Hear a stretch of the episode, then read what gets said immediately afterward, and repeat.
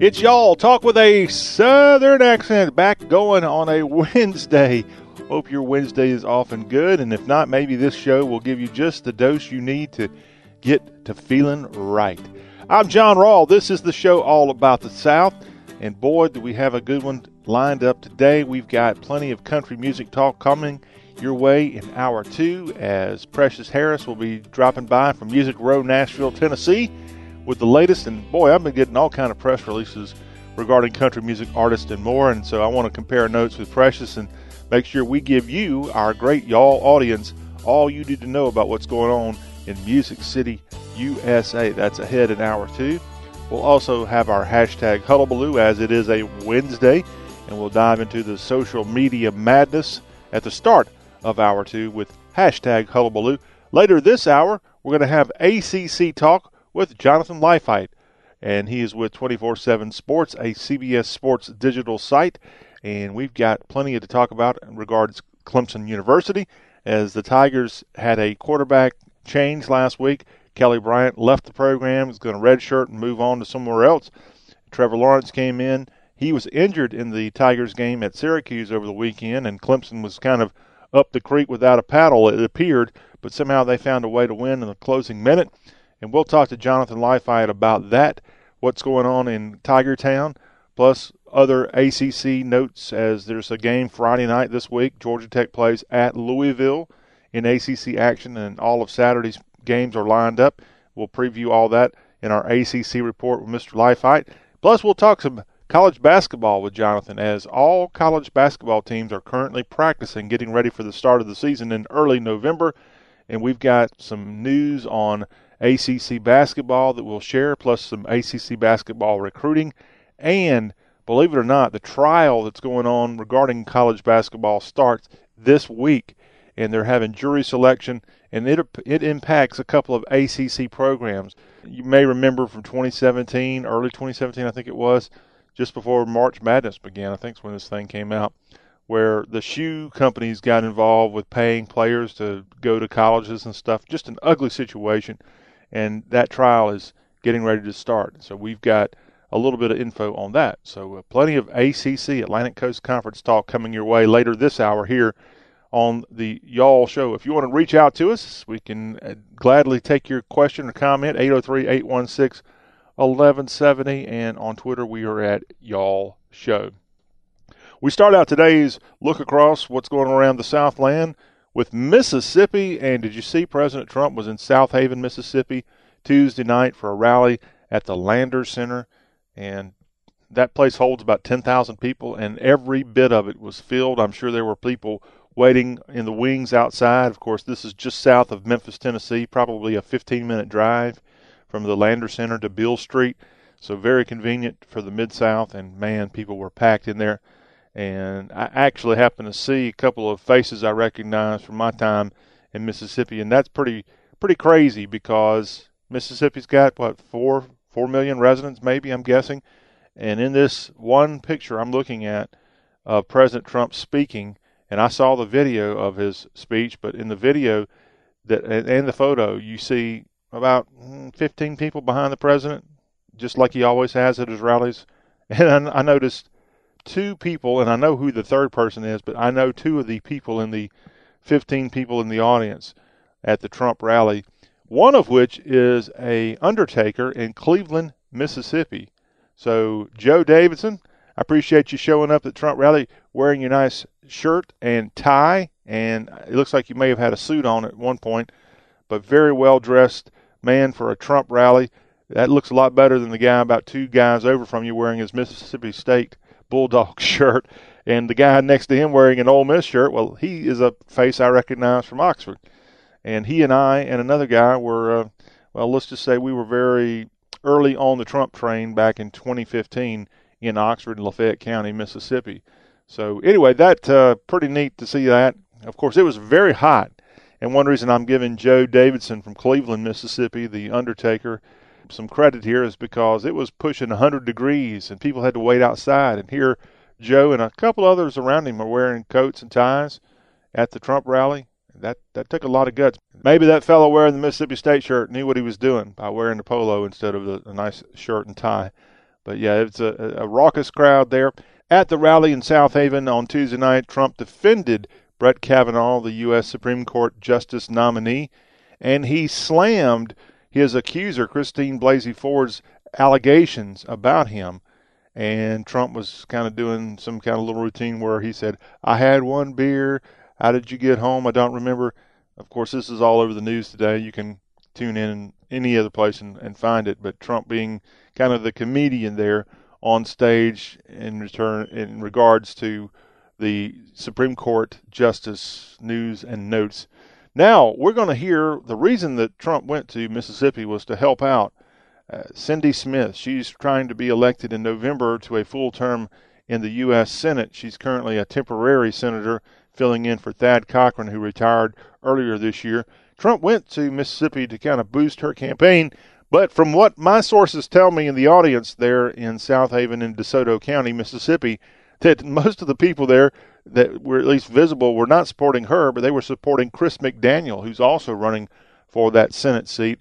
And there's a Democrat, Espy, also running. So three people running for uh, one seat in the U.S. Senate in Mississippi.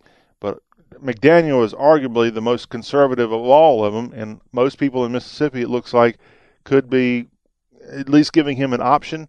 If not voting for him, they're at least considering him at this point. And and you're going to see, and it was very very intriguing that in the rally on Tuesday night, Trump mentioned Espy and why you shouldn't vote for Espy, the Democratic candidate in the Senate race. He never mentioned Chris McDaniel's name even though he's an opponent for Cindy Smith in this Senate race in November. I find that quite, quite intriguing. How about that? And he had all the time in the world to throw a punch if he needed to, but he didn't. But he was joined on stage by the governor of Mississippi, Phil Bryant, who they've worked together in the past. And let's go in to the Lander Center in Southaven, Mississippi, and hear just a very snippet, a very short snippet of the president talking and also having Phil Bryant come up on stage with him.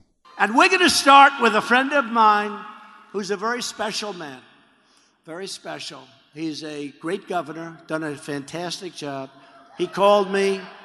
He built the African American Museum, called me. We went there. It was so beautiful. We had I was at the opening. We cut the ribbon. Governor Phil Bryant. Governor.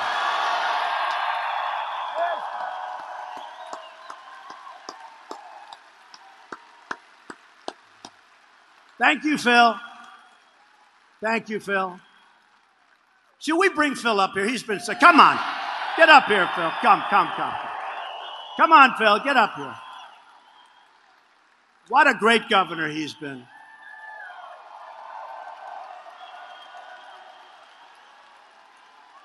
Look at this guy. Is he central casting or what? Is he? Look at this. He's central casting, but you know where he's really good? His heart and his brain. Great brain and great heart. Say a few words. Thank you. Are we proud to have Donald J. Trump here in Mississippi?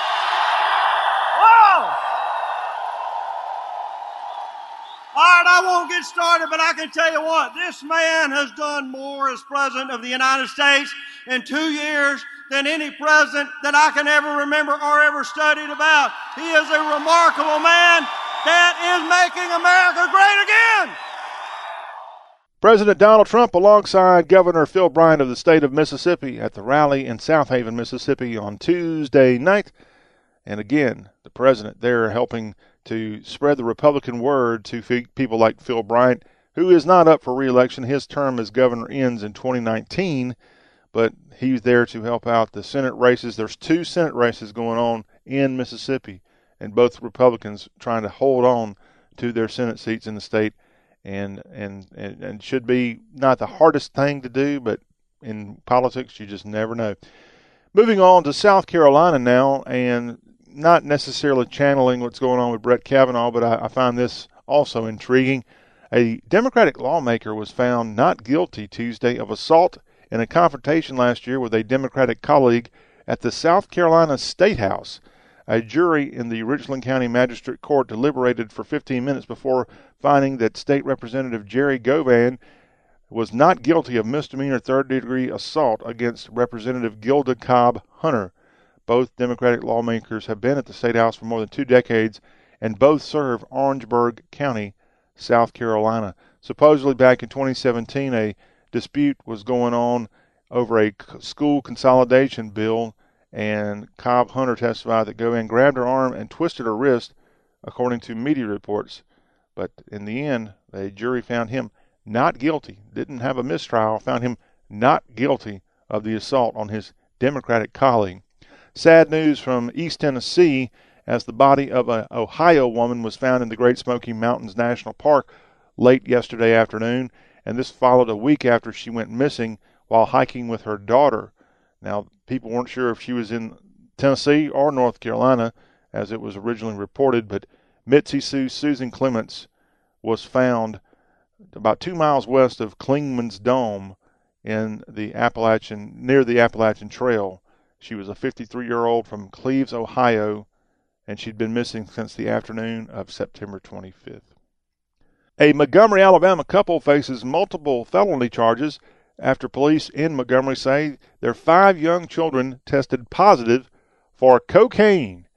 Eric Heath Sr., age 40, and his lady friend Cordelia Adair, age 31, are charged with five counts of chemical endangerment of a child, according to Montgomery police. According to the arrest affidavits, the children are ages 4, 7, 9, 12, and 13, and all po- tested positive for cocaine. Sadly, no surprise in this story, the city of Atlanta has voted to replace the word Confederate in two street names with the word United. The Atlanta City Council voted unanimously on Monday to change Confederate Avenue, which has been a long standing name and area in uh, Atlanta just east of downtown. They're going to rename that to United Avenue and another street called East Confederate Avenue, changing that to United Avenue Southeast. Also, a street named Confederate Court was voted to be renamed Trestle Tree Court, and the council voted to have the names changed by the end of this month. The decision now goes to the mayor, Keisha Lance Bottoms, and if she signs it, it will become law, and it will allow the signs to be replaced by December. One councilwoman says that a ceremony is planned for Martin Luther King Day to honor the name changes. Now, that is kind of an insult to injury. You're replacing Confederate streets and you're celebrating it on Martin Luther King Day. That doesn't seem to be very united, in my opinion. Finally, sad news from Lubbock, Texas, as Peggy Sue Gerron Rackham died this week at the age of 78. She was the inspiration of Buddy Holly's 1958 smash, Peggy Sue. What a great song. In 2008, Peggy Sue Gerron released her autobiography, Whatever Happened to Peggy Sue, a memoir by Buddy Holly's Peggy Sue, which marked the 50th anniversary of the song. When we come back on the Y'all Show, we're going to talk ACC football with Jonathan Leifheit of 247sports.com. Hang on, we will return.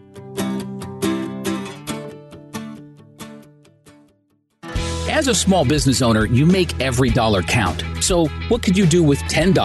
Go to Vistaprint.com today and you'll get 500 high quality custom business cards for only $9.99. That's less than 2 cents per card. And at Vistaprint, your satisfaction is absolutely guaranteed. So, it's never been easier to turn 500 strangers into connections. Just visit Vistaprint.com and use promo code 1313 at checkout. That's Vistaprint.com, promo code 1313. Are you putting your retirement savings in a 401k, IRA, or investment account? Then I have one word of advice stop.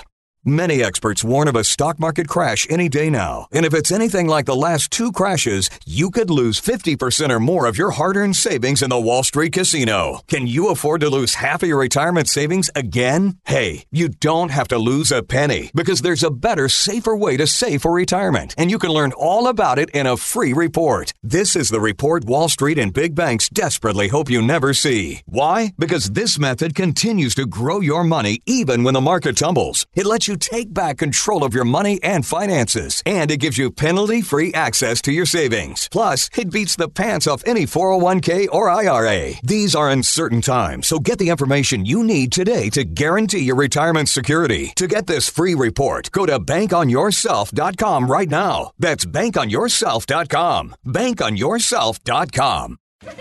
Hey there, I'm a glue stick, so I have one job. I glue kid stuff. So sorry for being jealous of Geico, who does a ton more, like give you 24 7 access to thousands of licensed agents. And Geico has been around for over 75 years and has a 97% customer satisfaction rating. While I've just got mediocre adhesive skills, Geico also has an award winning mobile app.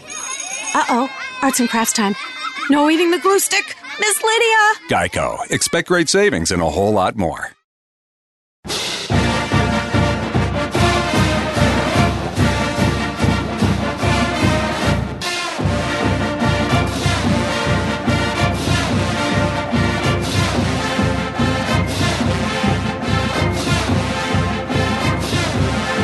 Y'all talk with a southern accent as we roll on on a Wednesday. And each Wednesday, we're glad to be joined by Jonathan Leifheit of 24 7 Sports, a CBS Sports digital site. And we're going to talk ACC football and ACC basketball on our ACC report with Mr. Leifheit. Hello, Jonathan. Welcome in to y'all. Thanks for having me again. It's good to be here. Well, you just eked in so congratulations. We just had enough room at the end for you. well, as long as you had room, that's all that matters. Well, Jonathan, let's look back at the ACC football from last week, week five, and then we're going to turn our attention to week six before we get out of here this segment. And then we're going to talk a lot of basketball in the next segment of our show today. But first off, last week it actually started early in ACC as Miami welcomed in North Carolina and the Hurricanes got a 47 to 10 win over the Heels. Not surprising that Miami won. A little surprising to me that they won that way, 47 to 10. Well, I believe, if I'm not mistaken, that, that North Carolina turned the ball over. I think it was at least two touchdowns that were returned by the defense for, for TDs. It might have been a third, and I just don't remember right off the top of my head. But it, all I know is they turned it over uh, just like they vote in Chicago, early and often. All right, other scores from the weekend. It, uh, Pitt went to Orlando and they were killed by UCF 45 to 14. A little bit of a surprise to me. Virginia Tech knocked off Duke 31 to 14. Boston College was able to escape versus Temple 45 to 35. Georgia Tech with a big win over Bowling Green 30, 63 to 17. NC State with a nice win at home, an ACC foe, as they knocked off the Hoos 35 21. Wake Forest took care of Rice 56 24. Florida State, big win for them as they've had an embattled season, but they got a win on the road at Louisville 28 to 24. And then Clemson narrowly won, but they did come back. They lost the game for 59 of 60 minutes, but in the 60th minute, they found a way to win over Syracuse 27 23. Jonathan, anything else you want to add to last week's action? Well, I, I tell you, the I thought the most uh, probably the most interesting game probably was Florida State Louisville. Louisville actually had uh, gone out to a 21 to 7 lead at the, I believe it was at the uh, 21 7 yeah 21 7 lead at the half managed to score all of three points in the second half had still had the game in hand and then threw a, an interception that led to a Florida State touchdown in the waning seconds of the game to put the Noles back in it so neither one of those teams looked particularly impressive there. And then, of course, uh, the other thing I, I thought, and I know we're going to talk more about this, but uh, Clemson had a lot of drama last week with their quarterback situation. Uh, Dabo Swinney, of course, naming Trevor Lawrence to be the starter. Lawrence goes into the Syracuse. Uh, as a result of that, Kelly Bryant says, "You know what? I can redshirt this year, and I'm going to withdraw and transfer somewhere else." So now Clemson has Trevor Lawrence and uh, a bunch of young guys at, at quarterback.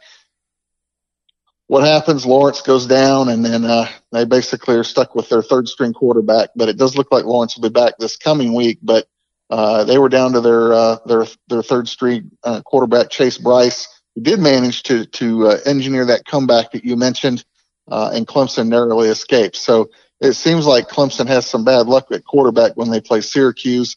Uh, last year, of course, Syracuse pulled the upset, and Kelly Carter actually, excuse me, Kelly Bryant went down last year during that game, and that was part of a big part of uh, of why they won it. So I thought those were two of the, the more interesting uh, outcomes of the weekend. Yeah, Swinney, coach of the Clemson Tigers, said that Lawrence got the crap knocked out of him on the play that you mentioned in the first half of that game against Syracuse. It was a head and neck injury type thing, but uh, it seems like Lawrence is doing well. He's back practicing this week and is expected to play when Clemson hits the road to Wake Forest this week. Now, the funny thing is, Jonathan, I know you know this because you're Mr. ACC guy, but with Kelly Bryant transferring out, you had Trevor Lawrence now as the starter, and then Chase Brice is the redshirt freshman stepping in to be the quarterback whenever Lawrence has an injury, as he had last week. Do you know who the next guy in line is? Uh, well, actually, it's it's funny you should mention that because it would actually be wide receiver Hunter Renfrow. okay, all right. I knew you would know, but just in case, uh, because prior to last week he would have been the fourth string option, which I don't think uh, he would have seen the light of day. But there's a chance now. Hunter Renfrow, the famous guy that caught the national championship catch, uh, could be under center. He needs to be under center in practice at least for Clemson because he well, may be he called has.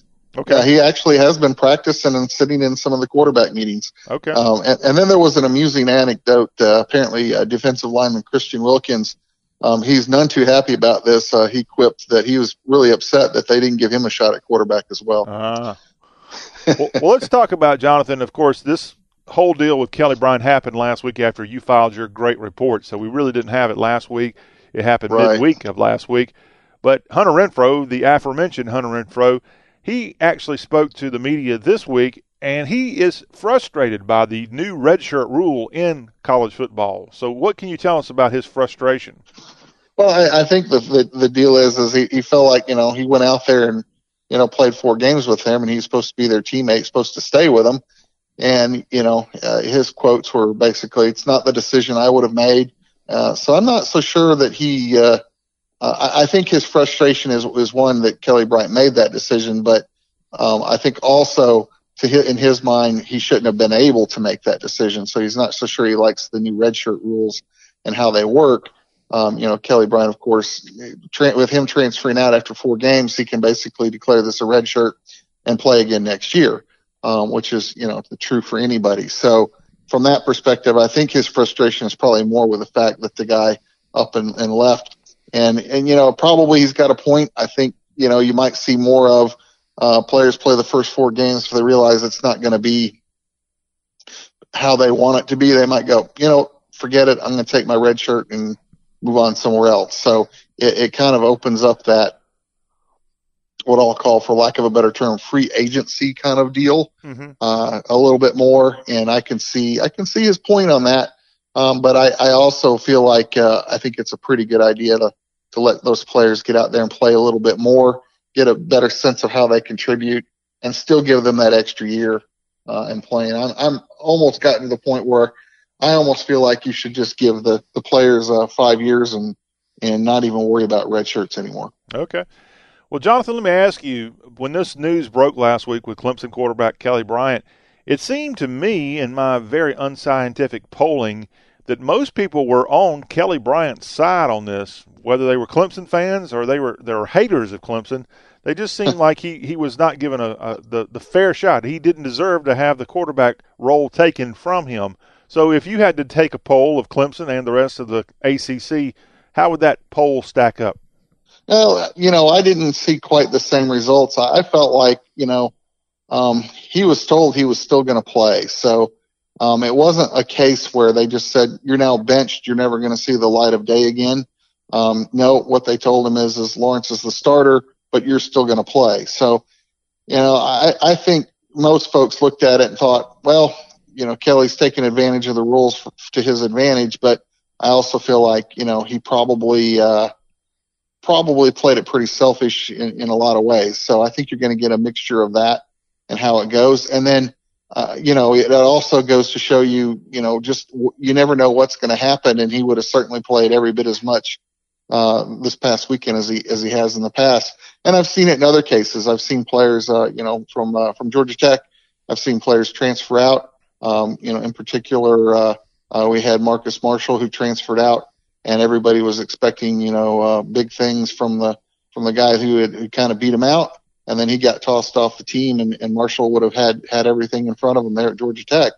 So I, I think a lot of times the kids should probably consider sticking it out, and they'll find that probably more often than not it'll work out in their favor. So, um, you know, that's a lot of a lot of how it goes in there. But you know, at, at that age, most kids aren't thinking long term; they're going to think pretty short term. and I'm going back here in my archives. Did Marshall transfer to James Madison? He did. And so he uh, did he win a national championship for the Dukes? I believe uh, I'm not sure. I'm not being not much of a James Madison historian, I couldn't answer that for you. well, it, it, you know, it, it, it's not good that he ever left an ACC program like Georgia Tech. But hey, if he's looking for a, a ring, he may have got one in Harrisonburg, yep. Virginia, with the Dukes. Now, Jonathan, the way this rule works, if you play in more than four games, you aren't able to be redshirted. Now, those Correct. four games can be anywhere on the schedule. Yeah, previously it was uh, they would look at you. You couldn't play it at all, and then they had, of course, this uh, medical red shirt where if you played early in the season, then you could apply for a waiver, and it was granted pretty regularly. Now it's any four games. It doesn't matter if it's the first four games, the last four games, you know, the first game, the last game, and two in the middle. It does not matter. It's just four games, period. Okay. Well, let me ask you this question because this all now comes into strategy. So let's pick on Georgia Tech, a, a program you know a little bit about. yeah. They're probably not going to make it to Charlotte this year. That's just the way it's probably going to go for them. So let's say, let's say even Paul Johnson kind of hints uh, maybe in early November, hey, I'm probably not going to be around here anymore. So what does he have to lose? Is my point. point, and this could go for any team that's struggling in 2018. So does that mean true freshmen who haven't seen play at all this year might come in and play those last two or three games and still not cost them in the future? Yeah, it, it's very possible that you could see something like that. And, uh, you know, as long as they hadn't played, obviously, in an earlier game, and, and a lot of them will, will play typically, you know, they'll try and get them out there in some of the blowout victories just to get some, some time on the field with them. But yeah, it's very possible that you could see something like that happen. You know, um, I'll take, uh, let's just go, you know, to, uh, all the way outside the ACC and let's take a look at a school like uh, Nebraska. Scott Frost came out and talked about uh, about how undisciplined and and really had some very less than complimentary things to say about his team. Well, it may get to a point where he just goes, you know what, I'm, you know, I'm writing off the senior class. You guys are gone. I'm going to play the young guys, and here we go. So you could see something like that happen. Okay. Well, I mean, it actually keeps true freshmen who haven't seen the light of day and weren't expected to see the light of day, I guess, interested in the program a little bit more because they may be out there playing full steam ahead as the season winds down when the other players who aren't going to be there anymore kind of kind of understand well this isn't I'm not going to win a national championship for Rice yeah Uni- I mean Rice University this year so here we go yeah I mean absolutely so you're you're, you're looking at a player that could potentially say, well, I've only played in two games. If I keep practicing hard, maybe I can get out there and play in the, in the last couple of games. So you're right. It does give some motivation and keeps them interested in, in things. So I think it's probably, I think it's a good move. Uh, and I hope that they'll move at some point to just say, here's five years. Okay. Play it however you want. All right. Well, Jonathan, there's a big game at Lane Stadium this weekend as Virginia Tech hosts Notre Dame, and former Hokies head football coach Frank Beamer is going to be honored in Blacksburg with a statue at Lane Stadium. How about that?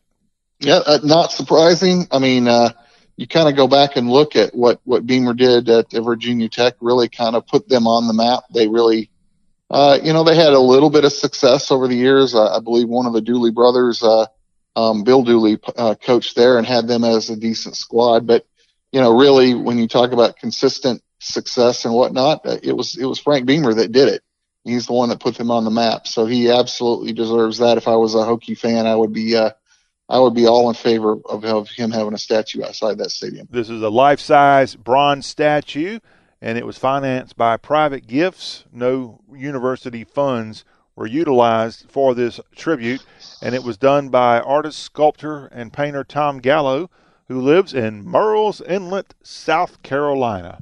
So what a what a rough life being a sculptor right alongside the Atlantic Ocean and Murrells Inlet SC. And I guess he'll probably be on hand for the dedication of the Beamer statue at Lane Stadium in Blacksburg this weekend. Now, Jonathan, as we said, that is a big game going on in the ACC this weekend. Not a conference game. You've got Notre Dame, kind of the ACC light program. So, what else do we have going on in the conference this week? Well, those Louisville Cardinals who struggled at home against Florida State, they get it going a day early this week as Georgia Tech and Louisville play Friday Night Lights at Papa John's Cardinal Stadium. Well, actually, I don't think it's called uh, Papa John's anymore. Yeah, but I'm going to call it that. That's why. I said Okay. yeah, this will be a uh, this is a big game for both programs. Both of them are sitting at two and three and zero and two in their uh, respective divisions. So uh, this is going to be a I think a really important game. It's going to really de- kind of determine the the fate probably of both of them uh, as, as as as things go forward. And for Georgia Tech. Um, I know this is their first Friday Friday night game ever. They've played some Ever? Friday games. Well, Friday night game, yes, Yeah. first first one. They have played Friday before. Uh, if you go back, if you look at the uh, um, kind of Friday after Thanksgiving against Georgia, I believe there was a game or two that was on Friday. That one, but that was generally during the day and generally not in conflict with uh, high school football. So this will be a kind of a new a new thing for uh, for the Jackets. I'm not sure if Louisville has or hasn't played one. I think they have, um, but uh, normally it's been kind of the former Big East schools up in the Northeast that have been more willing to play those. And I knew sooner or later that the Jackets would play one. Just glad it's not a home game. Yep, that's a seven Eastern, six o'clock kick Friday night between the Cards and the Jackets in the Hot Seat Bowl. Can we call it that? Yeah, we can. All right. Now moving to Saturday, the Pitt Panthers try to get back on the right side of the ledger as they host the Syracuse Orangemen at Heinz Field in Pittsburgh, Pennsylvania. NC State welcomes in Boston College. The Florida State Seminoles in Miami. There, there's not really a nickname for this rivalry. I guess you could call it wide right or wide left. But is there some other name for this great ACC rivalry? Not that I'm aware of. It's never really gotten a, a name, and that's just fine. But these two teams definitely have had a lot of epic battles over the years. That's for sure. Saturday night is that game between Notre Dame and Virginia Tech at Lane Stadium.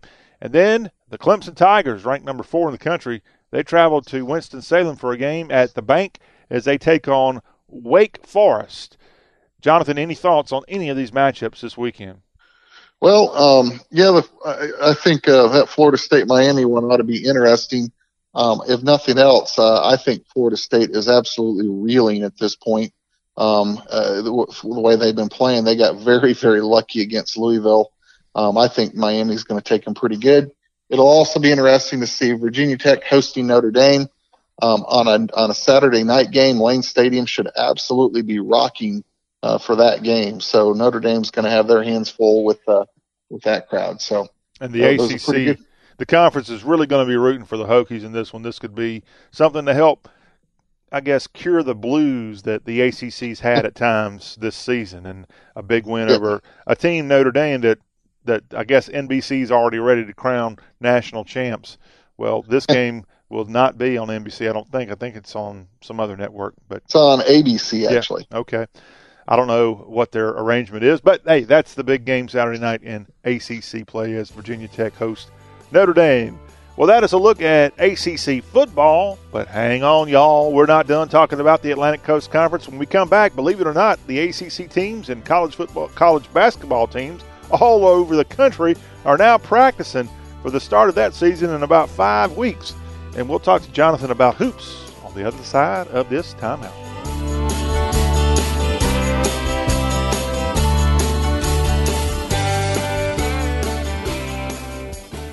Credit products are made by WebBank. Rates and terms vary based on credit history. Amazon is not a sponsor of this promotion. Other restrictions apply. See website for details. How did I get into credit card debt? A trip to the emergency room. Car repairs. Moving expenses. There's a million ways to get into credit card debt, but one sure way to start getting out Avant. Avant offers access to online unsecured loans from $2,000 to $35,000 at competitive rates and no extra charges for paying back early. Over 500,000 customers have experienced the convenience of a loan through Avant. No wonder Avant has an A plus rating from the Better Business Bureau. The application takes minutes, and if approved by 4:30 p.m. Central Time Monday through Friday, funds are deposited as soon as the next business day. And now Avant will also give you a $50 Amazon.com gift card after your first payment is made on time. To check your loan options and to get this special radio offer, go to Avant.com today and enter promo code 4646 when applying. That's A-V-A-N-T.com, promo code 4646. Avant.com, code 4646.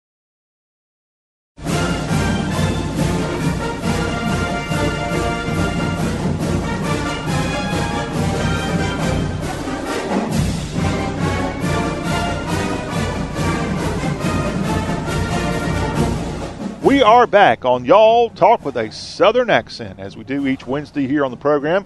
We call on our friend Jonathan Leifheit of 247sports.com, a CBS Sports digital site, and we get his take on ACC football and now ACC basketball, as all college basketball teams are practicing, getting ready for the start of the season in early November. And Jonathan, we're going to start off with some basketball talk, but we're going to bring out our legal team here to talk about this latest story as there this week has been a trial selection underway for a, a jury and this is all because of the FBI investigation of college basketball. Remember the ugliness that's gone on in college basketball, and the FBI has been investigating, and now the first trial is getting underway this week with jury selection going on. What more can you tell me about this? Yeah, I mean, this has been kind of building, and I, I think uh, I'm surprised it's kind of uh, made it this far. I was kind of expecting to see some uh, plea bargains out on some of them, but not happened yet. And uh, this will be kind of the, I think, the very first uh, first trial to come out of that whole mess, and it certainly was a black eye on college basketball. And um, you know, we're talking about the ACC, certainly some ACC um, kind of uh, connections here. Um, the first trial is going to be against Merl Code, Jim Gatto, and Christian Dawkins, and it, it believed that the player they were trying to get money to was uh, Dennis Smith Jr., who used to play for uh, uh, the Wolfpack. And uh, so this will be interesting. And then, of course, um, a whole lot of uh, uh, charges that were leveled against Louisville. Um, the family of Brian Bowen, who was who was originally supposed to be headed to Louisville, um, was allegedly given the, the hundred thousand dollars. So a lot of ACC kind of uh, unfortunate involvement there. Um, and uh, but this is going to be the first, I think, of, of many trials to come, or at least many plea bargains to come and we'll kind of see kind of where things go from there. Well, all major college basketball programs have been under the spotlight. All Power Five conferences have been examined, and I think we all have known for a long time that the recruitment of players, both football and basketball, can be dirty at times. And it looks like with the involvement of some of these shoe companies, that help make this thing a little bit more easy to find out and discover by the FBI. And uh, we'll ha- I wonder if ESPN or some other major channel is going to give like trial coverage of this thing on their on their airwaves. Yeah, I believe that they probably will. I mean, you'll probably see at least some mentions of it. We'll see some on on on ESPN for sure. I can tell you CBS is certainly going to be following it as well. So you'll get coverage probably uh, from uh, all the major sports folks uh, on what's going on. Well, I think we can safely say that one former ACC basketball coach, Rick Pitino, he's done with the sport because of this investigation and, and some of the other Absolutely. things that's going on with his program. Did you see the picture of, of Pitino and Jim Boeheim of Syracuse having a meal together? No, I did not. Yeah, I don't know where it was, but they were pictured in the last couple of days having some kind of meal together. So I'm sure, you know, these coaches are all part of a fraternity, whether they're still in the game or not. And and I'm sure Syracuse also has had the finger pointed at them from a FBI standpoint. So, well, any major, almost all major, uh, uh, all major teams have had it at some point, whether it's Kansas, Syracuse, North Carolina, Miami, Georgia Tech, even involved with a you know player that was allegedly involved, although they later cleared him. Arizona certainly has a big has a lot of it. Auburn, um, I mean, you, you, the list just goes on and on. The teams that uh, that you know were impacted or had recruits that were allegedly involved in the whole scheme. Uh, in a lot of cases, it wasn't the schools themselves, um, but to your point, it was the shoe companies that were trying to direct them to the various places. So um, a lot of dirty, a lot of dirty pool going on there. Yeah, one of my childhood, I won't call him a hero, but one of my influences from an NBA standpoint, he was busted as an assistant coach at Auburn in ugly situation there. I think I think his career from a coaching standpoint is probably over. Do you know who I'm yeah, talking about? Chuck Person. Yeah, the rifleman. And I, yep. I, I sound like a real basketball guy because not many kids in the '80s were pulling for Chuck Person. They'd never heard of Chuck Person, but I liked him because he was with the Pacers, and I just uh, thought he had a pretty good deal back when they had Wayman Tisdale and others. They were my kind of one of my NBA teams I follow, which was pretty hard to do if you didn't live in Indiana Uh, yeah. But uh, yeah, Chuck Person was an assistant on Bruce Pearl's staff, and man, the hammer got dropped on him right before last Yep. season. So we'll have to see what happens. Maybe this will clean up recruiting. That's what we hope. If nothing else comes out of that, this whole fiasco will make college basketball recruiting a lot cleaner. And in the spirit of basketball recruiting, Jonathan, NC State is, uh, well, they're licking their chops. The Wolf is licking his chops because Jalen Lecque, I guess is how you pronounce his name, he's from New Hampshire, and he announced this week that he is pledging his basketball talent to NC State, and he is listed as the number four combo guard in the nation, according to your website, 24 7 Sports. Yep, uh, he uh, just committed. Um, I picked uh, picked the Wolfpack over UCLA, Louisville, TCU, Oregon, Texas Tech, and Tennessee. So uh, you know, a couple real blue blood, bloods there in the names with UCLA and Louisville leading that charge. Oregon's a team that has a program that's really been on the rise as well. So um, big, uh, you know, a big big win for the for the Wolfpack, and uh, uh, good to have talent that's you know stick here in the ACC. Yeah, NC State, I think I can uh, go back last year. They had a, a pretty good year, didn't they, last year? You know, I I uh, have kind of flushed the whole last year from my mind, so I don't recall. But yeah, I do believe. I actually think they did make the tournament. Yeah, and that Uh, was pretty good because they had a, I believe, a first year coach, the former coach Kevin Keatts. from UNC Wilmington, came to Raleigh and did a great job in his first year. Of course, the predecessor there, Mark Gottfried, I thought did a pretty good job. He didn't take them to where they really wanted to go, but he, he had a pretty decent program and had, had success. It's got to be, you know, being in the ACC is tough anyway. But if you're on Yep. Tobacco Road and you're not North Carolina or Duke, it must be really tough to be a college basketball coach. Oh yeah, and you know they're all the time having to live up to that.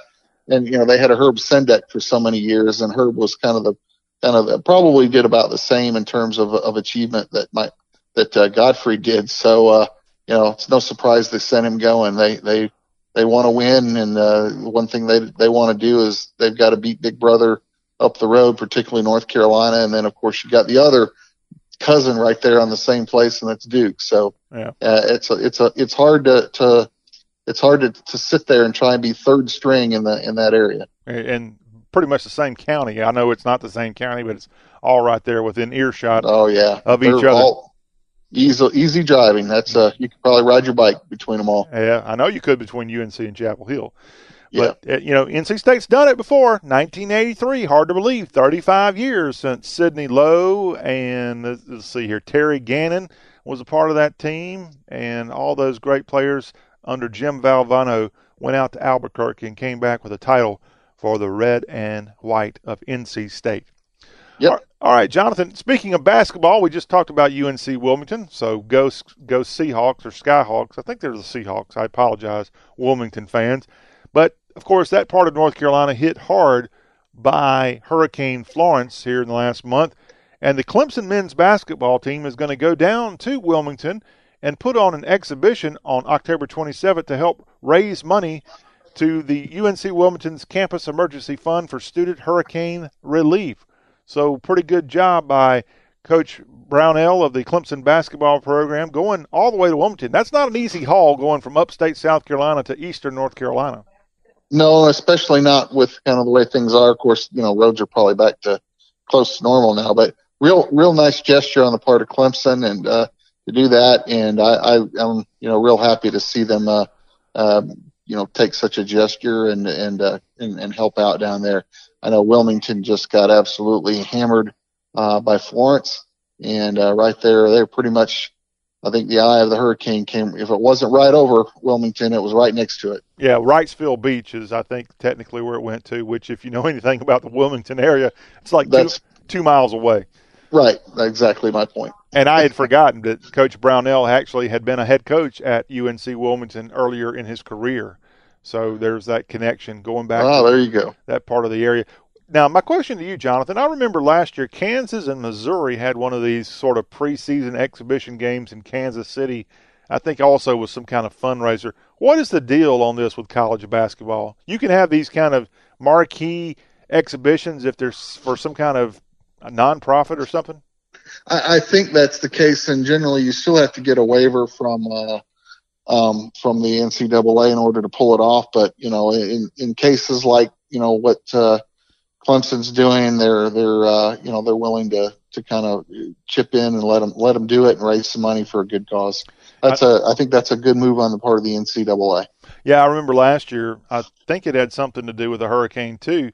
But last year, Mizzou and Kansas, which were bitter rivals back when they were in the Big Eight conference, they haven't played together on the basketball court in a decade or so. And they sold the place out in Kansas City, raised a lot of money, and had a lot of people believing that, you know, perhaps we should play this game once again between these old rivals. And and so maybe you'll see this game between Clemson and UNC Wilmington turn into maybe uh, something where next year perhaps the, the UNCW will play another team from the state of North Carolina, perhaps. And and what what's it going to hurt? You got to give these guys an opportunity and get out yep. there and, and represent. And you know, maybe Jonathan, if they win this game in Wilmington, can we now claim that Clemson would have won a game at the University of North Carolina? No, we can't do that. Because it's been, as we've said before, like 52 straight times Clemson has lost in Chapel Hill at the I guess the campus of the University of North Carolina at Chapel Hill. They have never won. Clemson's men's basketball team has never won a basketball game in Chapel Hill, North Carolina. They beat uh, UNC, not on the campus though. Maybe. Yeah, it's a, an astounding stat to be honest. I mean, you would think at some point they would have pulled an upset on the road against them, but nope, not happened. And Clemson's had some decent teams through the through the years. I'm thinking of the old yep. Davises and let's see, uh, Tree Rollins. I played for Clemson and Elden Campbell. Elden Campbell. I forgot about him. So yeah, uh, they've had some. I won't say A plus basketball players through the years, but they certainly had the ability to, to get a win, especially when absolutely I, when I know that last year a team from South Carolina called Wofford went into Chapel Hill and won. And by the way, the Tar Heels are going to Spartanburg for a game against Wofford in November, so that's a huge game there in uh, in Spartanburg, South Carolina, where Georgia Tech went last year and played a game there in that part of South Carolina. Yeah, did they? I didn't realize that. Yeah. Yeah. Well, Tech needs to get their act together when it comes to basketball. They put a lot no of doubt. They put a lot of effort. Got a refurbished arena in downtown Atlanta, and this is a program too in, in Georgia Tech that has been to the Final Four more than once, and yep. and Jacket fans want to see this team get back to greatness. Well, Jonathan, we appreciate you bringing us back to greatness here on the Y'all Show today. And of course, go to 24 7 Sports for all the great information, a CBS Sports digital site. Mr. Leifheit, we will catch up with you next week. Sounds great. Have a great week, and uh, we'll get caught back up next week. All right. When we come back in hour two of today's Y'all Show, don't miss out. We're going to have country music talk and much, much more. You're listening to Y'all with John Rawl. Talk with a Southern accent.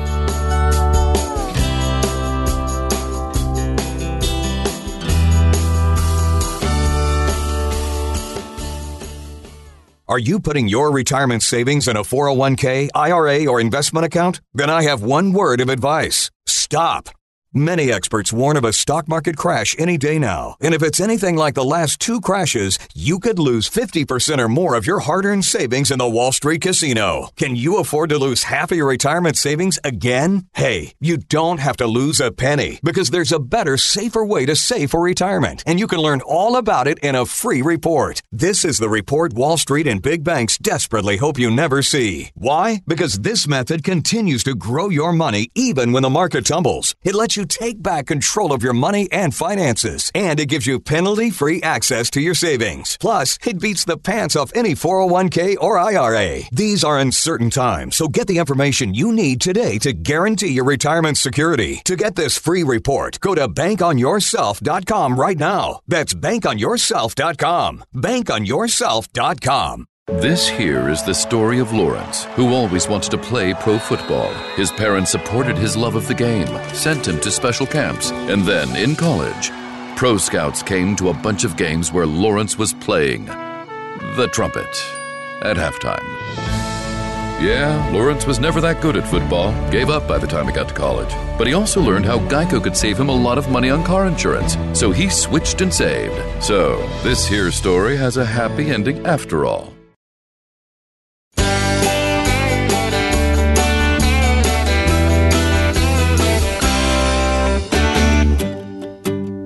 Hey, Southland, what do you say? The Y'all Show is on today.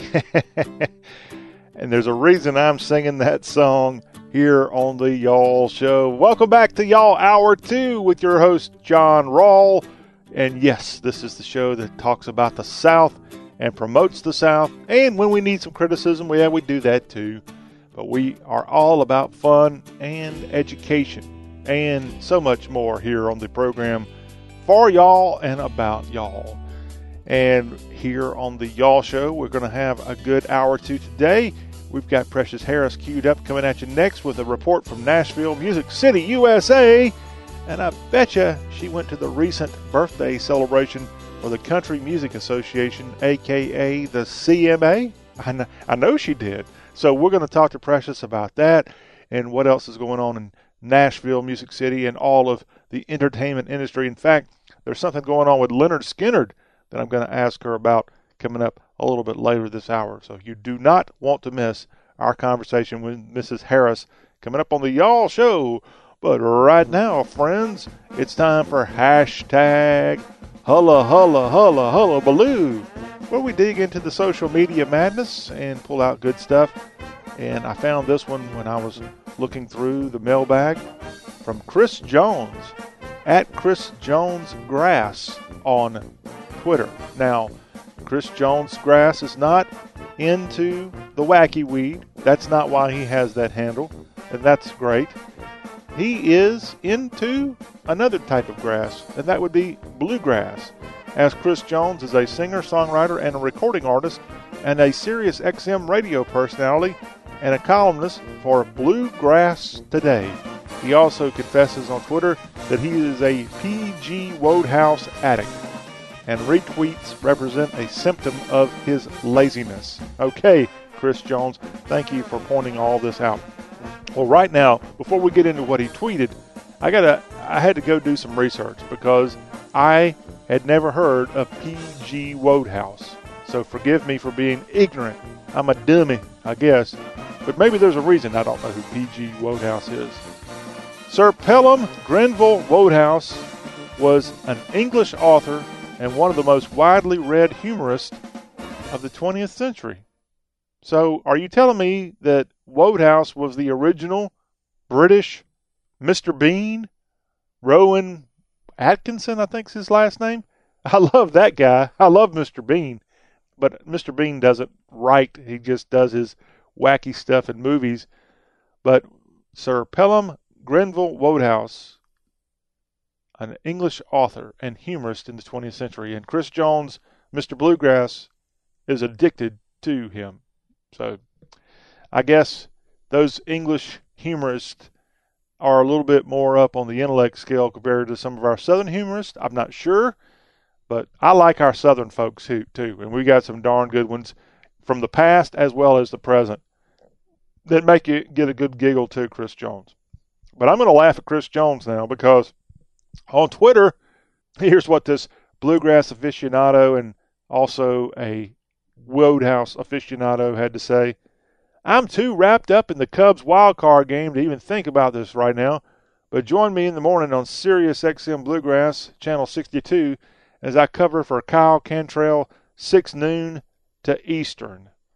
So, yes, he was on Sirius XM earlier today playing bluegrass. I didn't realize they had a bluegrass dedicated channel, Channel 62. I don't have Sirius XM. I'm not willing to pay money for a satellite that I can kind of go play my own music when I want to hear it.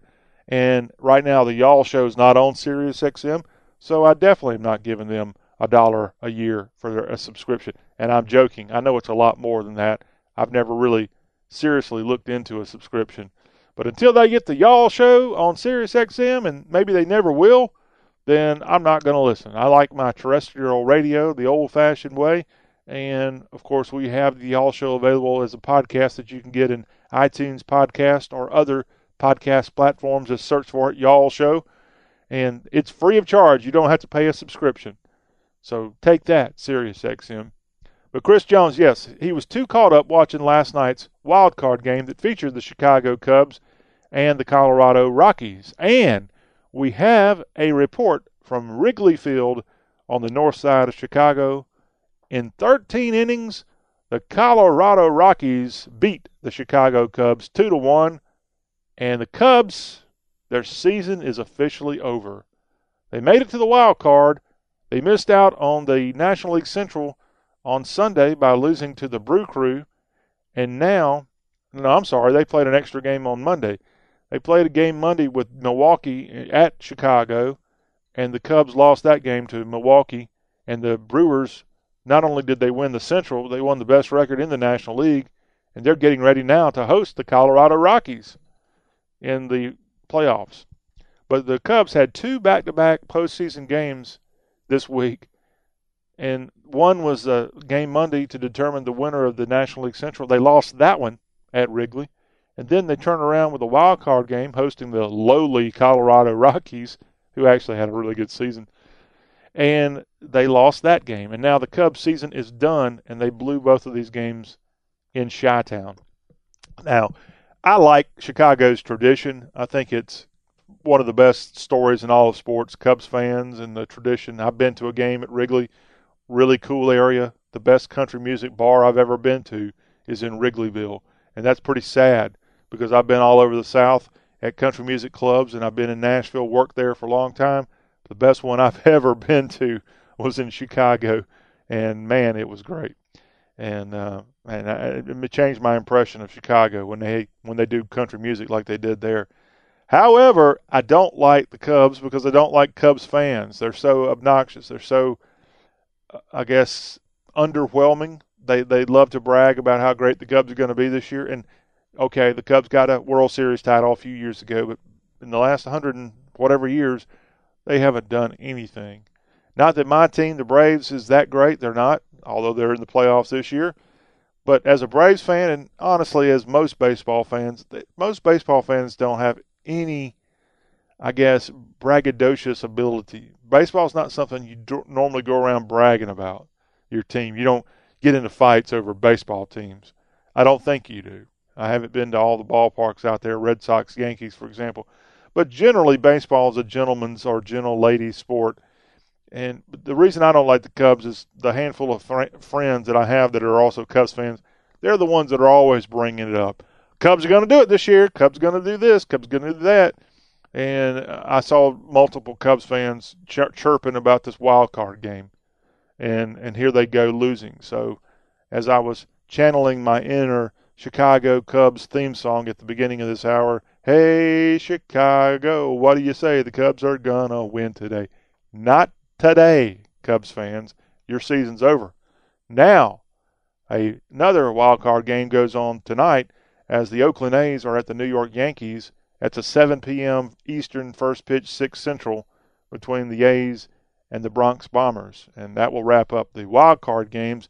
And then the postseason really starts in earnest Tomorrow, the Braves and the Dodgers get together, and then the Brewers are going to play the Rockies, and then in the American League, you've got the Houston Astros facing off against the Cleveland Indians, and then the winner of this wild card in the AL will go on and play the Boston Red Sox, who easily had the best record in baseball this year, a historic year in Beantown with the Red Sox. But Chris Jones, thank you. Sorry about your Cubs, but for all of us in the South who love this team, and they are sort of the South's team. Anyway, not the Cubs, not even the Cards. I know the Cards have listeners in a large part of the Mid South because of the history of St. Louis beaming radio waves down into Arkansas, Mississippi, Tennessee. But for the most part in the South, the team is the Atlanta Braves. So, in that spirit, I just say as they start their postseason for the first time in five years, tomorrow, oh, oh, oh, okay. And I know they stole that from Florida State, but still pretty cool. Moseying on along here in the hashtag hullabaloo, let's get back to Brett Kavanaugh talk, shall we? Well, I'm ready for this whole subject to, to get past us, but I did find this GIF that I got a big chuckle out of. And it may not be quite as funny having me t- tell you over the air, audio wise, without you seeing it, but I think you get the point. And it's a gif of a young Barack Obama smoking a cigarette, it looks like. Could be something more powerful. And then on the right hand side, a picture of him in more modern times with a beer in his hand. Two things he's allowed to do smoke cigarettes and drink beer. A lot of people do that. Nothing wrong with it. But the GIF says partying in college should preclude one from being a Supreme Court justice. But electing a president who smoked weed and snorted coke is a Democrat's civic duty. And I, I just find the irony of this GIF. Now, I'm not blaming Trump. Uh, I'm, Trump. I'm not blaming Obama on cocaine. I don't know for a fact that he did. I don't. I, I don't recall him ever admitting that he did. I believe George Bush might have done that, but Obama probably did. But I'm not going to call him guilty on cocaine use. But he definitely smoked weed, and he did it back in high school. In fact, I've only seen this one time. It was a reputable news organization went to Hawaii, and they interviewed several of his high school buddies that he grew up with in the Aloha State. And not only did Barack Obama, as a teenager, get into wacky weed use a lot, he was kind of a dealer there in Honolulu, I guess is where he lived. And so this guy was a, a, a pusher, and then he goes on and becomes the 44th president of the country, and that's perfectly fine for the people that are opposing Brett Kavanaugh. But he may have had a, a couple of beers or something. I don't know. Nobody knows. That's why this is kind of a circus because even if you hate Kavanaugh and you hate the allegations against him, you have no proof. This woman can go up there and claim things, and she she could be telling the truth, but she has no evidence. And we live in a world where you got to have some kind of evidence, and so her evidence does not bode well in her behalf. And you want to feel sorry for her. I can't imagine why she would be making it up, you just can't go out accusing people without some kind of just give me anything, something. And she has nothing. And that's why I don't think in the end it's going to matter. Kavanaugh will be the next Supreme Court justice. But we'll see.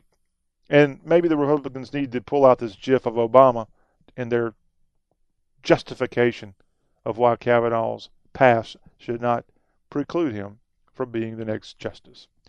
Now, to more serious things here on the Y'all Show. I found this GIF that just gave me the biggest chuckle.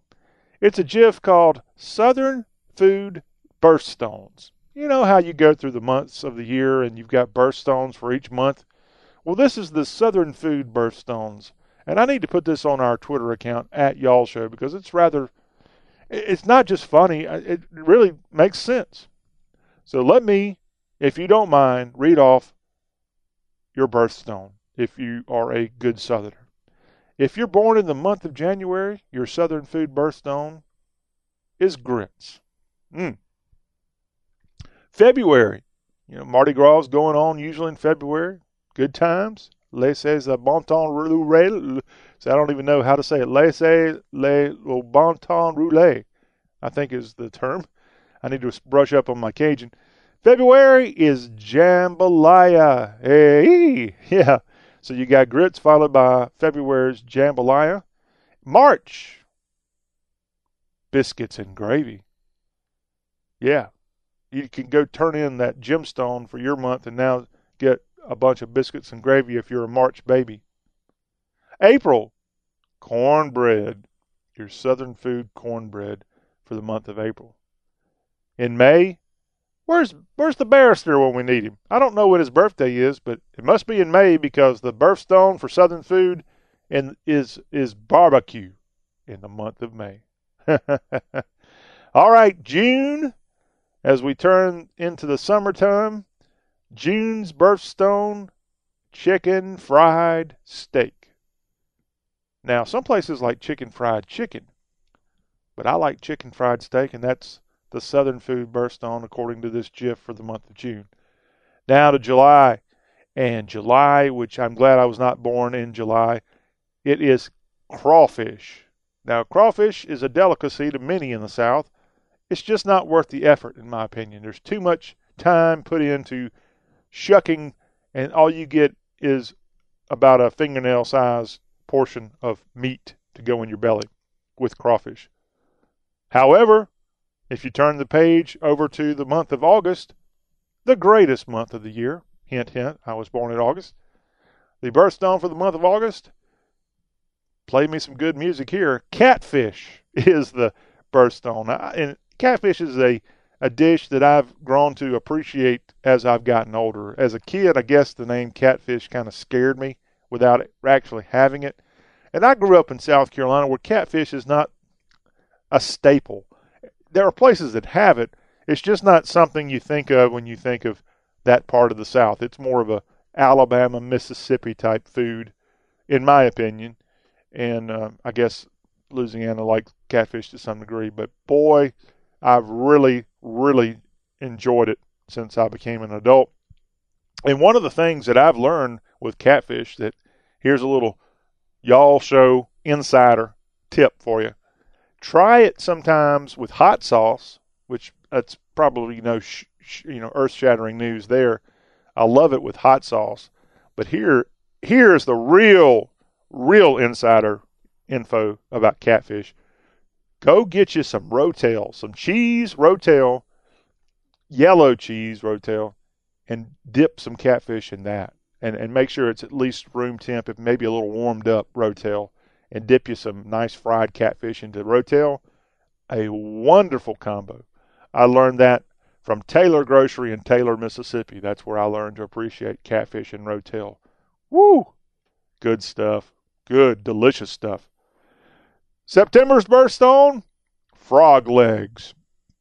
I don't think I've had frog legs but once, and I, I, could probably live the rest of my life without having them again. But hey, maybe you are a frog leg connoisseur. September is your month. October, we get back on track with something that just about every Southerner loves fried okra.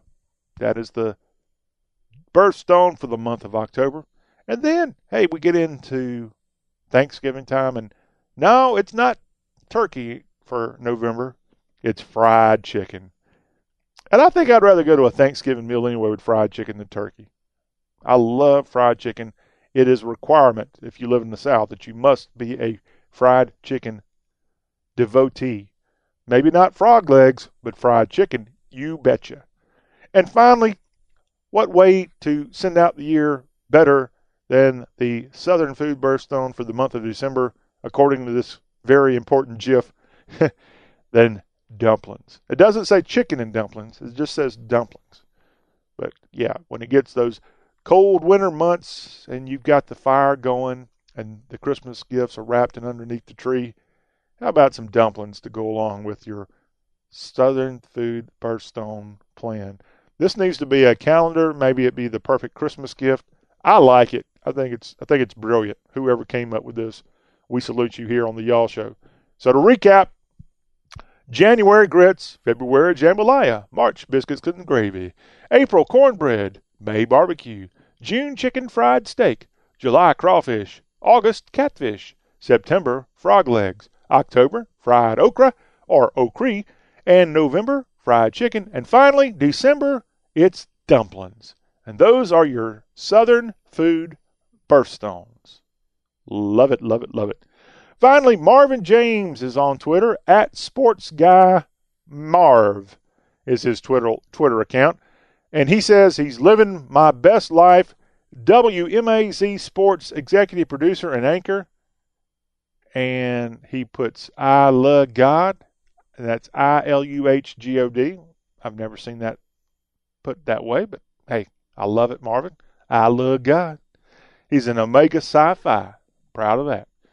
By the way, WMAZ is the CBS television affiliate in Macon, Georgia, right in central Georgia. And Marvin is a fixture there in that part of Georgia on television on WMAZ. Well, he put on Twitter this week, please don't get upset when I call you ma'am or sir. You can even be younger or the same age as me. It's a respect thing. That's how my parents raised me, hashtag Southern, hashtag military brat. So, Marvin, we want to salute your parents, as it sounds like you are, as you say, a military brat. They trained you right, and you were doing a great thing. And I try to say my yes sirs and yes ma'ams as much as possible, oftentimes to younger people. Are y'all are y'all guilty of that?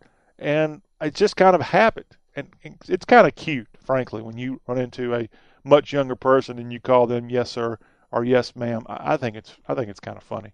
Now I like for, for people to say yes, sir, yes, ma'am. But if somebody I can relate to, oftentimes, and I'm sure you may do the same, I kind of recognize them and say, hey, you don't have to call me sir or ma'am. Just just call me John.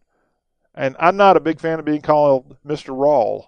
I, I, I know it's the right thing to do, but frankly, I don't really want to be called my first name either. I don't think we should be buddy buddies if you're like 40 years younger than me.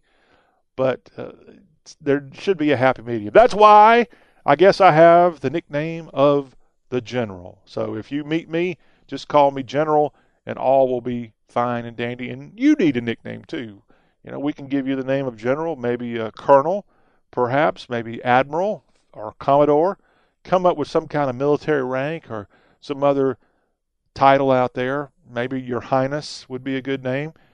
Hey, you need something. But if you don't want to be called by your first name at all times, and sometimes I don't, I think some people don't deserve to call me by my first name, especially if they're much younger.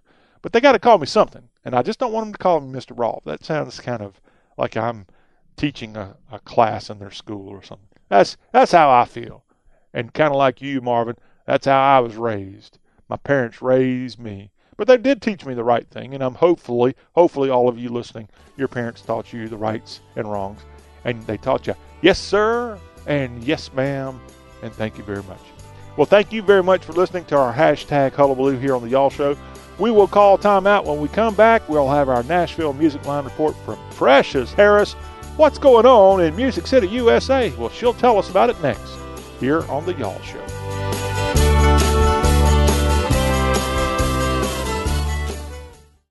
As a small business owner, you make every dollar count. So, what could you do with $10? Go to Vistaprint.com today and you'll get 500 high quality custom business cards for only $9.99. That's less than 2 cents per card. And at Vistaprint, your satisfaction is absolutely guaranteed. So, it's never been easier to turn 500 strangers into connections. Just visit Vistaprint.com and use promo code 1313 at checkout. That's Vistaprint.com, promo code 1313. Are you putting your retirement savings in a 401k, IRA, or investment account? Then I have one word of advice stop.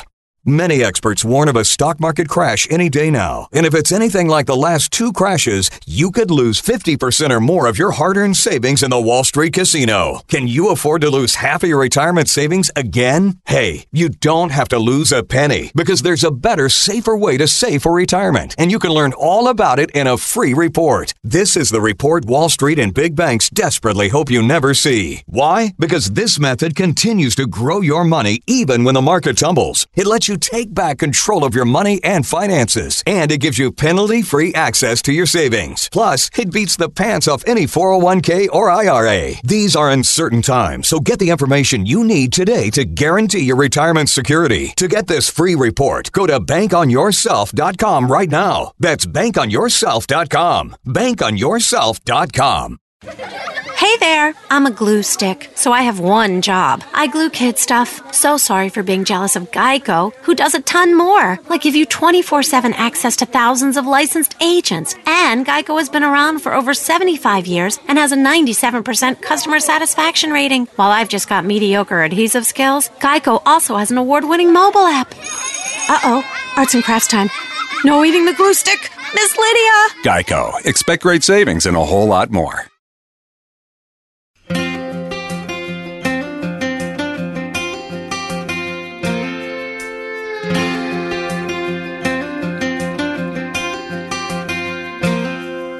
Her mama named her Daisy, got it from a magazine. Through the mountains in her white dress, she'd run chasing me. Thought she was faster, cause I told her so. Even though it wasn't quite the truth. Well, I know she's an angel, even though she ain't got wings. Cause my sweet Daisy loved the hell out of me. Y'all talk with a southern accent, and we have music with a southern accent on this show that's all about Dixie. I'm John Rawl, and it's time now on the Y'all Show for a little country music talk, and that music there from the band Halfway to Hazard and a great song out a few years ago called Daisy. And there's a reason we're playing Halfway to Hazard. We've got Precious Harris from Nashville Music Row, and she's got her Nashville Music Line report right now on the program. And Halfway to Hazard, well, I believe you recently caught up with them, Precious. I did. Uh, they came out along with everybody's everybody in town for country music uh, performers to celebrate the CMA's 60th anniversary. Wow. And it was like a invite only industry party, but I mean everybody was there. I mean they had a photo booth. We were taking pictures uh, at the Wild Horse.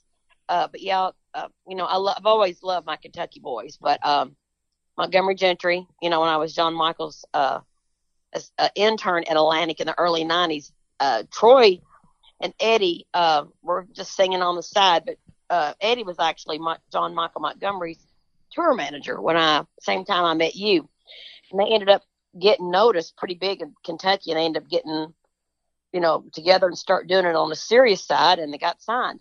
But um, you know, it's it's still a, honestly, it's still a pretty black cloud uh, for Troy's death.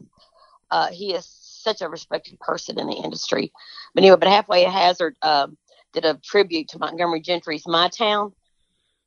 And uh, it was just so heartfelt. I mean, everybody was like standing in front of the stage and looking, got out of their chairs, and it was just wonderful.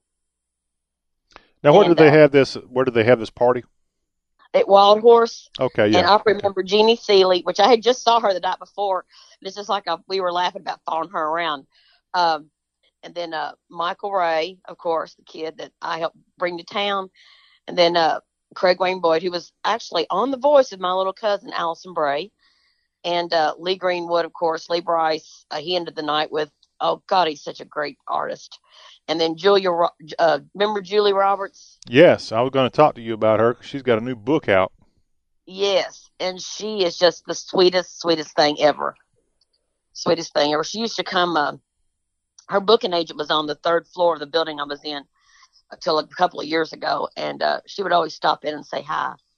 So you know, very, very. It was it was just an incredible celebration. The cupcakes were to die for. Really, with a CMA emblem on it, little like a little hard shell uh, printed uh, white chocolate. Oh my gosh, it was so good. And, All right. You know, and again, I cannot talk about cupcakes this time in the morning. I love right. Again, the CMA Country Music Association celebrating its 60th anniversary with a shindig that Precious was able to attend and enjoy the cupcakes and more. And as the CMA, I know I've been in their building when they, I guess, were off of Music Row. I don't even know where they're located now. But at one time, they had a very big push to try to grow the CMA internationally. Is that still the case? Yes, very much still the case. They actually have tours over there a lot, at least twice a year to bring songwriters and performers over there. Yeah, it's still it's still pretty much um, a viable thing over there, and they've actually moved to uh, from music circles uh, north, I mean south, mm-hmm. to uh, right across the street from where you came and saw me a couple of years ago. Um, they're in uh, it's where the old Broken Bow uh, record label used to be, but it's SESAC and CMA are in the same building. One is on one side, and one is on the other. Uh, but yeah, they're they. I think they're at thirty six. I mean, no, thirty five Music Square uh, East now. So yeah, they're moved right around the corner. But when you come down Music Row, you definitely see the huge CMA building along with SESACs on one side and CMA on the other. Now, as we said, one of the folks at that event was Julie Roberts. Now, in 2004, she had a song out called Break Down Here, which went to number 18 on the country music chart. She's from Lancaster, South Carolina, went to school at Belmont in Nashville, then got a deal on Universal Music Group some 13 years ago and had moderate success, but like so many people, it's, it's very hard to break in and become a monster star. And here's something I didn't know about her. Sun Records signed Julie Roberts to a recording contract back in mid 2013, and her album, Good Wine and Bad Decisions, was the first full release for Sun Records in 40 years. Were you aware of that? Yeah. Yes. Uh, the reason why I know is because of her, like I said, her booking agent's upstairs. That was right when I first moved in over there, and I moved in 2012 to their building. Mm-hmm. That's when then uh, Buddy Lee Attractions ended up signing her. But I know there's a little trivia behind her getting her deal. Um, she had been secretly singing with uh, uh, demos and stuff, and the demo producer decided to go ahead and cut something on her because they got her to sing a demo to pay to play for her boss at the time, Luke Lewis, and um, who was um, had taken over Polygram when uh, Shedd left. So anyway, what's so funny is that they played the demo, uh, an A and R meeting, and Luke was he didn't care about the song, he just wanted who the singer was, and they said that that's your assistant Julie Roberts. He goes, no, it's not. They go, yes, it is, and she came in there and sang live, and uh, they signed her literally right there on the spot. Yeah. Uh, also, something I guess I hadn't been keeping up with my Julie Roberts news in the last couple of years. Did you know that she was on The Voice? She didn't make it, Yeah. but she did a blind audition, and I don't Yeah. even know how she got an opportunity to do this since she had had a major record label deal ten years before. How in the world did she even appear on this show? But she auditioned, and the judges, none of them did the "I want you" button for her. And when Blake Shelton turned his chair around, he actually recognized her and introduced her name to the other judges. He knew who she was, but he didn't pick her. Yeah. Um, yeah, that was a sad day because everybody was, you know, they, we all love Julie. I mean, but if she's so talented and she's so super down to earth, Yeah. And she's You now moved over from the music side to a new book she's got out called Beauty in the Breakdown, and it is available right now by singer and author Julie Roberts. It just came out three weeks ago. Uh, rather, it just came out two weeks ago. Beauty in the Breakdown, choosing to overcome about her determination and having escaped an alcoholic father and moving from South Carolina to Nashville. So, uh, good inspirational book coming from from Julie Roberts. We're talking with Precious Harris here on the Nashville Music Line. And Precious, let's switch over to some Southern rock talk if we can, because Lynyrd Skynyrd is still getting after it. This Jacksonville, Florida based band, they've been in Nashville throughout their career at times. I know I went to an event at the Hard Rock one time where they were there, but never really have been based in Nashville. But they, of course, have fans that are country music fans and rock fans all over the world, and they're still going after it. What can you tell us about their latest tour? Well, um, like I said, they've been working on this for a while. But like I said, they had a death of uh, Gary Rossington. I think it was last year. One of their uh, surviving members of the plane crash. Actually, the plane crash that killed three of the members and um, and uh, the, the assistant tour manager Right. and the co-pilot and the pilot. Um, but anyway, it will be October the twentieth. Um, was to be the anniversary in 1977 that the plane went down in frame, the flames. There were 20 people survived. Actually, one of my friends were there and survived, and he was telling me a story about being in a body bag. Really? Uh, and he started moving, and they realized he wasn't dead. He was just knocked super unconscious.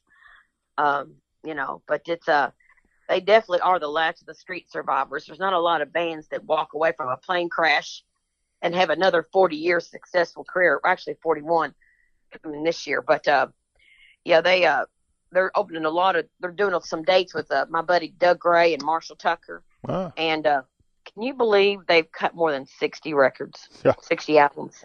Well, they've been on the chart for what, 40 years? So that's more than one record a year. Oh yeah, easy. And uh, the most played song, requested song they did, and they were doing some kind of a research from different club owners across the across the band was a you know of course Sweet Home Alabama. You can play two keys of that, and everybody knows what it is. Yeah. You know. And my friend Ed King, who actually passed away not too long ago, he actually co-wrote that song, and he basically lived off that song ever since it hit the charts. And was it late seventies? I think. Yeah. I Of mean, seventies, yeah. it- Well, I wasn't that old back then. I was really little.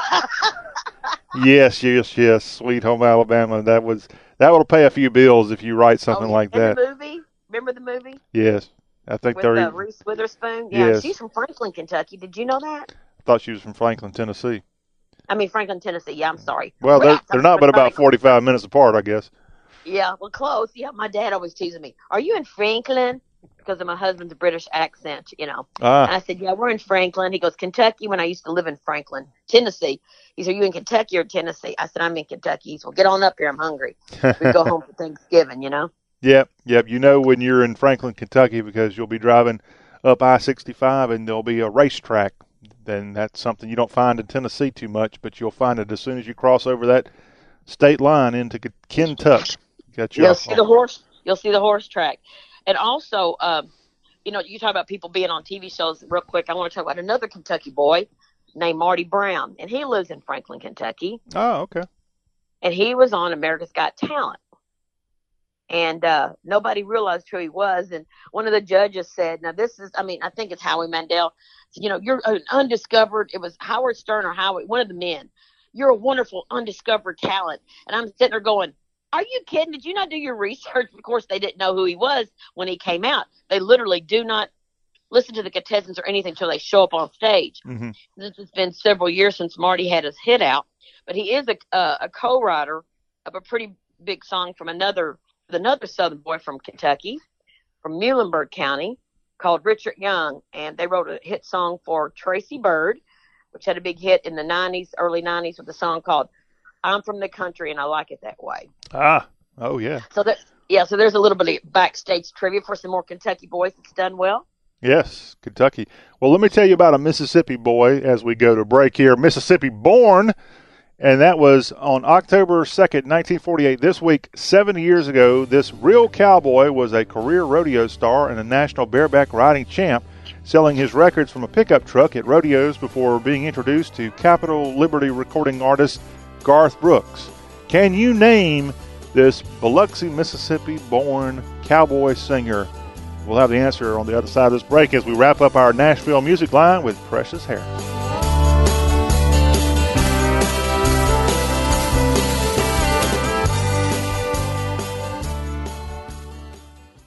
Credit products are made by WebBank. Rates and terms vary based on credit history. Amazon is not a sponsor of this promotion. Other restrictions apply. See website for details. How did I get into credit card debt? A trip to the emergency room. Car repairs. Moving expenses?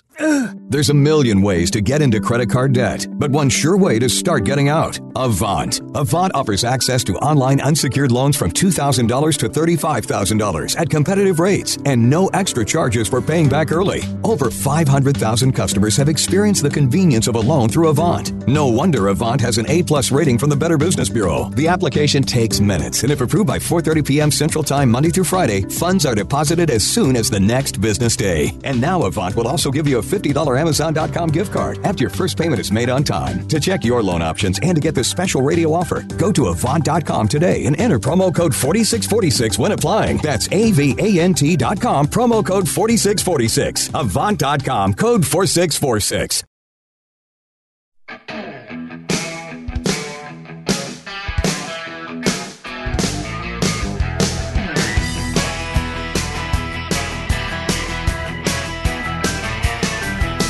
The well went dry and the cow did too. Daddy didn't know what to do. The banker came by the house one day, said he's gonna take the farm away. Then Mama came up with a plan. Brother and me started up a band. Sister put a sign on the roof. Daddy bought a case of 90 proof. Now we call it the Cadillac Ranch. They're parking cars in the old pea patch. There's a bar in the barn and the place stays packed. Till the cows come home at Cadillac Ranch. We're back here on the Y'all Show talking country music with Precious Harris as we wind down our Wednesday edition of the program all about the South. And we love our music here on the Y'all Show. And as we went to our timeout, we had a little trivia question asking, did you know who the person was that was born on this during this week 70 years ago? And this was a, a singer who really is known for his cowboy style and the fact that a guy named Garth Brooks got to, to know him and influenced him in a big, big way. And if you're like me, you'd never heard of this guy until Garth had a little song out called Much Too Young to Feel This Damn Old. And the answer, of course, Chris Ledoux, the late singer, born October 2nd, 1948, in Biloxi, Mississippi. You didn't think that this Western Stinger would be born in on the Gulf Coast of Mississippi, but indeed he was. And sadly, we lost him back in 2005. Has it been that long? Back in 2005, at the age of 56, Chris Ledoux passed away in Casper, Wyoming. Precious, you got a good Chris Ledoux story? I do. I met him at the country radio seminar when he first got his deal with Capitol, uh, with Garth. Super, super nice. And uh, uh, he was actually um, had had to have a liver transplant and was doing really, really good. And I think complications of that some might happen. But he was shaking everybody, saying, "Hey, I'm Chris LeDoux. Nice to meet everybody." I mean, super, super. Like, wait, you're not acting like a country star, you know. Mm-hmm. And I don't mean that bad. Some of them are very, um, you know, not really friendly. They don't mean to. It's just that they have been, you know, chased and and take pictures of and harassed by some of the fans. There's some super fans here, let me tell you. But uh, Chris was super, super sweet to all the DJs there, and uh, that's probably one of his one of the reasons why he was so success, successful in his first couple of years he came out because he was just one of the nicest guys. And mm-hmm. then you mm-hmm. hear him sing, you're like, wow, you know, he's super nice and he's contained. Right. Well, he, uh, I got he, some next week before I, I didn't mean to interrupt you. Yeah. I've got some. I'm taking uh, I'm next week. We're going to go see another Memphis boy born next week. I'm taking my husband for his 70th birthday to see a guy named Steve Cropper. Ah, Okay. Yeah. Memphis. Memphis. Yeah. He's a he doesn't have a lot of country. Uh, of course, he played a lot of uh, country songs, and you know, one of the co-writers of the the the Blues Brothers Soul Man hit. But uh, yeah, I'm excited about that. So I'm gonna try to give you some highlights with him and uh, Dave Mason are going to be next week. So I'll give you a couple of little tidbits about that concert. We're going to go on Sunday night here in City Winery. Well, we talked about LeDoux sadly passing away in 2005, and I don't mean to be a wise guy here, but here's a name that you've got uh, that we want to talk about now Carlene Carter. And frankly, I don't know how she's still alive. She had a lot of personal problems with addiction and stuff, and she's still evidently kicking. She's got a an event coming up uh, at the Bluebird Cafe, so I guess it's a success story. Carlene Carter is still out there.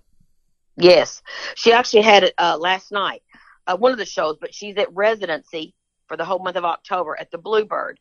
But uh, you know, another um, child of uh, you know two you know iconic uh, mother, you know June uh, Carter Cash, mm-hmm. and because she married to her daddy, um, Carl.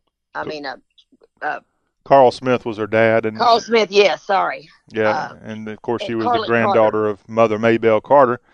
But That's it. Sorry, I just got through having a meeting a couple of weeks ago with uh, John Carter Cash.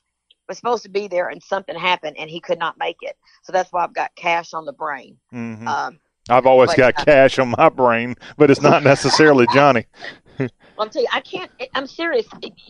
You go out in Nashville, and I mean, I when we went to uh, the other night with the CMA party, I saw at least two different Johnny Cash T-shirts. Really? yes, I mean, it, it, he is still such an iconic figure um, here, you know, and uh, so it, it's not unusual to see, you know, a Johnny Cash T-shirt. Apparently, someone had taken the picture of when he was angry at country radio, and he'd give him a sign of, you know, kiss my grits sign, mm-hmm. and uh, but there's T-shirts with that on it now. A lot of people don't wear them anymore, but yeah, when it first happened, that was like someone had decided to take the picture and bootleg T-shirts out of it. But uh, uh, you know, Carlene uh, was on the charts at the same time Pam Tillis was, mm-hmm.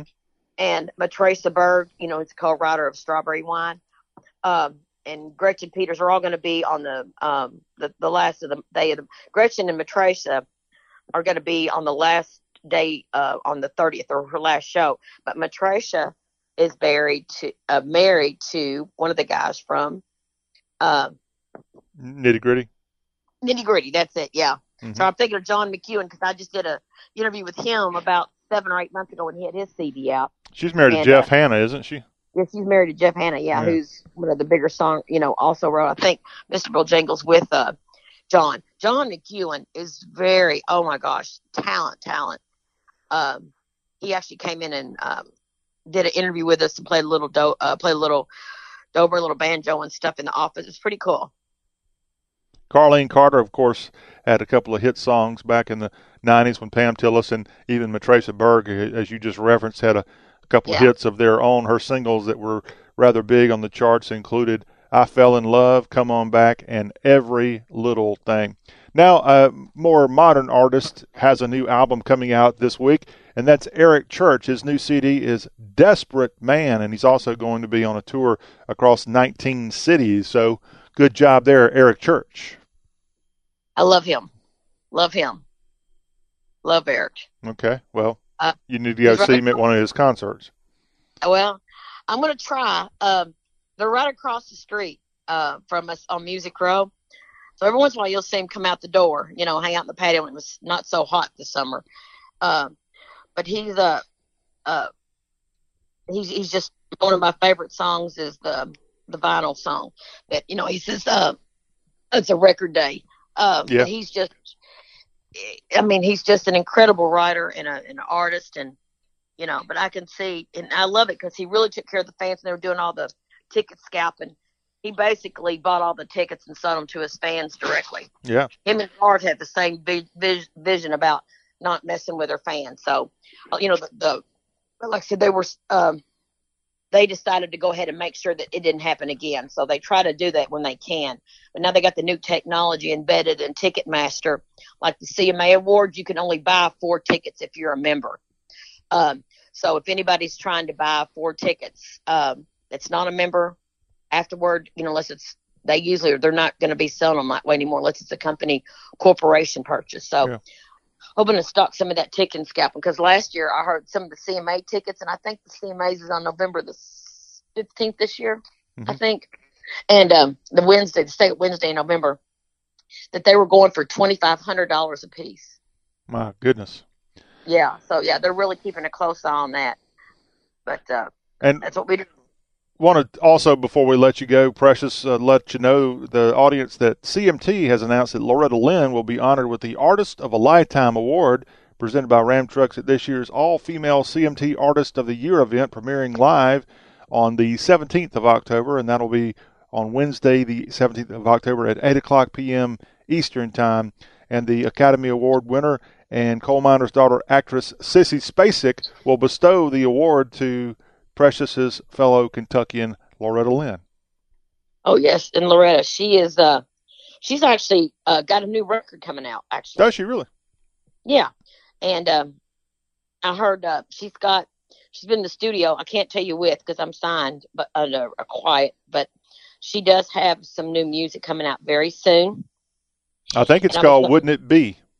Wouldn't it be? Yeah, but I heard that uh, she's been going through 148 stuff, 148 songs that has uh, either never made it to the vinyl or never made it to the CD, and uh, so I'm anxious to see where that comes from. But yeah, she's got some big, big stuff coming up, so I'm excited for Loretta. Of course, I've always loved Loretta before she was Coal Miner's daughter Yeah.